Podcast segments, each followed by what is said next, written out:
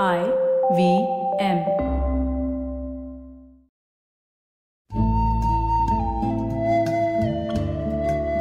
IVM के Hindi travel podcast टेढ़े मेढ़े रास्तों पर आपका स्वागत है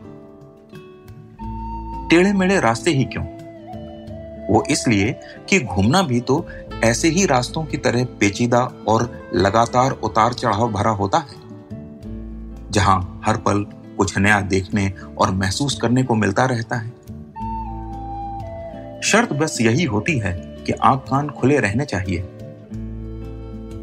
मैं हूँ केशव चतुर्वेदी और मैं आपको ले चलूँगा इस ज़बरदस्त यात्रा पर। और सुनाऊँगा ऐसी मज़ेदार कहानियाँ, शहरों, किलों, महलों, सड़कों और सबसे अहम इंसानों की, जो पिछले 20 साल से ऐसे ही रास्तों पर भटकते हुए मैंने सिर्फ़ आपके लिए इकट्ठा की हैं। तो आइए शुरू करते हैं। उत्तराखंड राज्य की राजधानी देहरादून भी एक नायाब सा शहर है। इस पर व्यक्तियों की भी उतनी ही छाप है जितनी संस्थानों की। मैं जिस दिन देहरादून पहुँचा तो वो रविवार का दिन था। शहर के मुख्य बाज़ार राजपुर रोड पर घूम रहा था तो देखा वहाँ पर रंगरूटों जैसे बाल कटवाए लड़कों की भीड़ साइकिल पर सवार चारों ओर घूम रही थी। सब बहुत ही अनुशासित और सभ्य लग रहे थे। पता चला, ये सारे इंडियन मिलिट्री एकेडमी के कैडेट हैं, जो सेना में अफसर बनने की ट्रेनिंग ले रहे हैं। वहाँ के दुकानदारों ने बताया, सर, हफ़्ते में एक बार ये लड़के यहाँ आते हैं। एकेडमी से इन्हें साफ़ साफ़ निर्देश दिया जाता है कि राजपुर रोड के अलावा कहीं और नहीं जाना है। लेकिन कई बार लड़के ध्यान नहीं देते। पर उन्हें पता नहीं होता कि उनके इंस्ट्रक्टर सादे कपड़ों में यहाँ घूम रहे होते हैं। तो जैसे ही कोई पकड़ में आता है तो फिर अगले दिन पिट्ठू लगता है। यह कह कहकर वो मुस्कुराने लगा। मैंने पूछा, ये पिट्ठू क्या है? तो उसने कहा, अरे सर, सारी कवायद के अलावा दस किलोमीटर की दौड़ और। मैंने पूछा इतनी बड़ी सजा से डरते नहीं? तो वो बोला, सर, डरते होते तो सेना में क्यों आते? और आज ही नहीं, सैम बहादुर के समय से यह सब हो रहा है और होता रहेगा, क्योंकि कसूर इनका नहीं है, उम्र का है। इंस्ट्रक्टर भी इस बात को समझते हैं। दिल्ली से कुल 250 किलोमीटर दूर होने के कारण देहरादून को अंग्रेज़ों ने कुछ ऐसे बसाया ताकि दिल्ली के कुछ महत्वपूर्ण ऑफ़िस यहाँ से ले जाए जा सकें। वैसे भी वो दिल्ली की गर्मी से खासे परेशान रहते थे। सन 1932 में स्थापित मिलिट्री एकेडमी तो उनका बनाया अंतिम संस्थान था।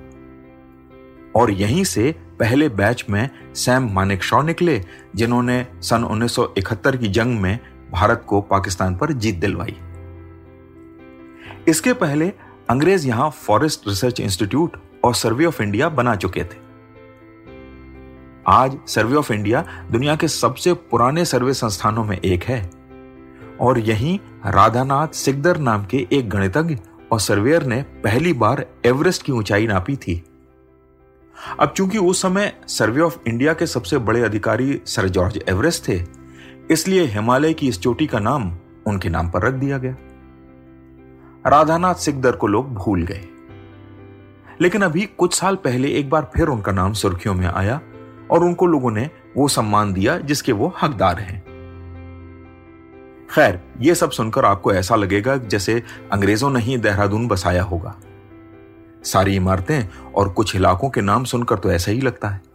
लेकिन सच्चाई बिल्कुल अलग है और वो देहरादून के नाम में छिपी है। देहरा असल में पंजाबी शब्द डेरा से निकला है, और दून का मतलब होता है घाटी। करीब 300 साल पहले गुरु हर राय के बेटे राम राय ने यहाँ अपना डेरा डाला, और उनके अनुयायी यहाँ आकर बस गए। उनका बनाया गुरु राम राय दरबार साहेब आज भी यहाँ मौजूद है। वैसे किवदंती तो यह भी है कि गुरु द्रोणाचार्य भी यहीं पैदा हुए थे। यहाँ के जंगलों में उन्होंने धनुर्विद्या सीखी और फिर हस्तनापुर जाकर कौरवों और पांडवों को भी यही शिक्षा दी।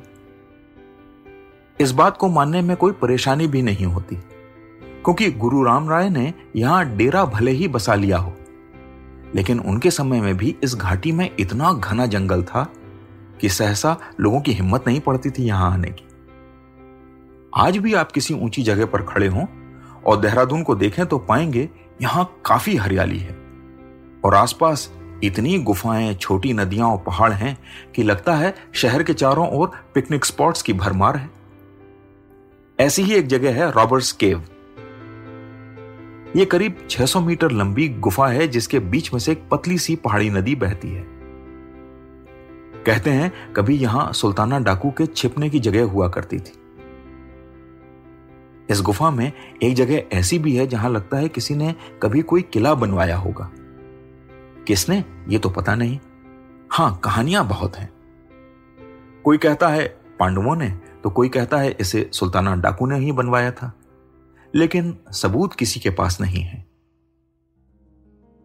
देहरादून घूमते हुए शाम हो गई तो मैं खाना खाने एक रेस्टोरेंट पहुँचा। देहरादून का मशहूर बासमती चावल और कढ़ी का जायका ले रहा था कि उसके मालिक ने बताया, सर, ये बासमती अफ़गानिस्तान से आया है। मुझे लगा ये भी एक नई गप है। लेकिन फिर जो कहानी सामने आई तो मज़ा ही आ गया। असल में अंग्रेज़ों ने 19वीं शताब्दी में अफगान राजा दोस्त मोहम्मद खान को देश निकाला दे दिया और देहरादून में आकर रहने का आदेश दिया। राजा साहब के पास कोई विकल्प नहीं था तो वो अपने नौकर चाकरों के साथ यहाँ आ गए और अपने साथ अफ़गानिस्तान के कुनार राज्य का बासमती भी ले आए। उनको यह बहुत पसंद था। एक संधि के तहत दोस्त मोहम्मद खान कुछ साल बाद वापस अफ़गानिस्तान लौट गए। लेकिन देहरादून की आबो हवा में यह बासमती ऐसा पनपा कि देहरादून बासमती के आगे अफगान बासमती को लोग भूल गए। उनके जाने के 40 साल बाद उनके पोते याकूब खान को भी अंग्रेज़ों ने लड़ाई में हराया और देहरादून भेज दिया। याकूब की लड़ने की इच्छा खत्म हो गई थी। देहरादून में उनके दादा द्वारा बोई गई बासमती की फ़सल अब लहलहा रही थी। तो इस बार उन्होंने देहरादून को ही हमेशा के लिए अपना घर बना लिया। देहरादून से लौटते हुए मुझे बासमती की कहानी, हिंदुस्तान की कहानी जैसी ही लगी।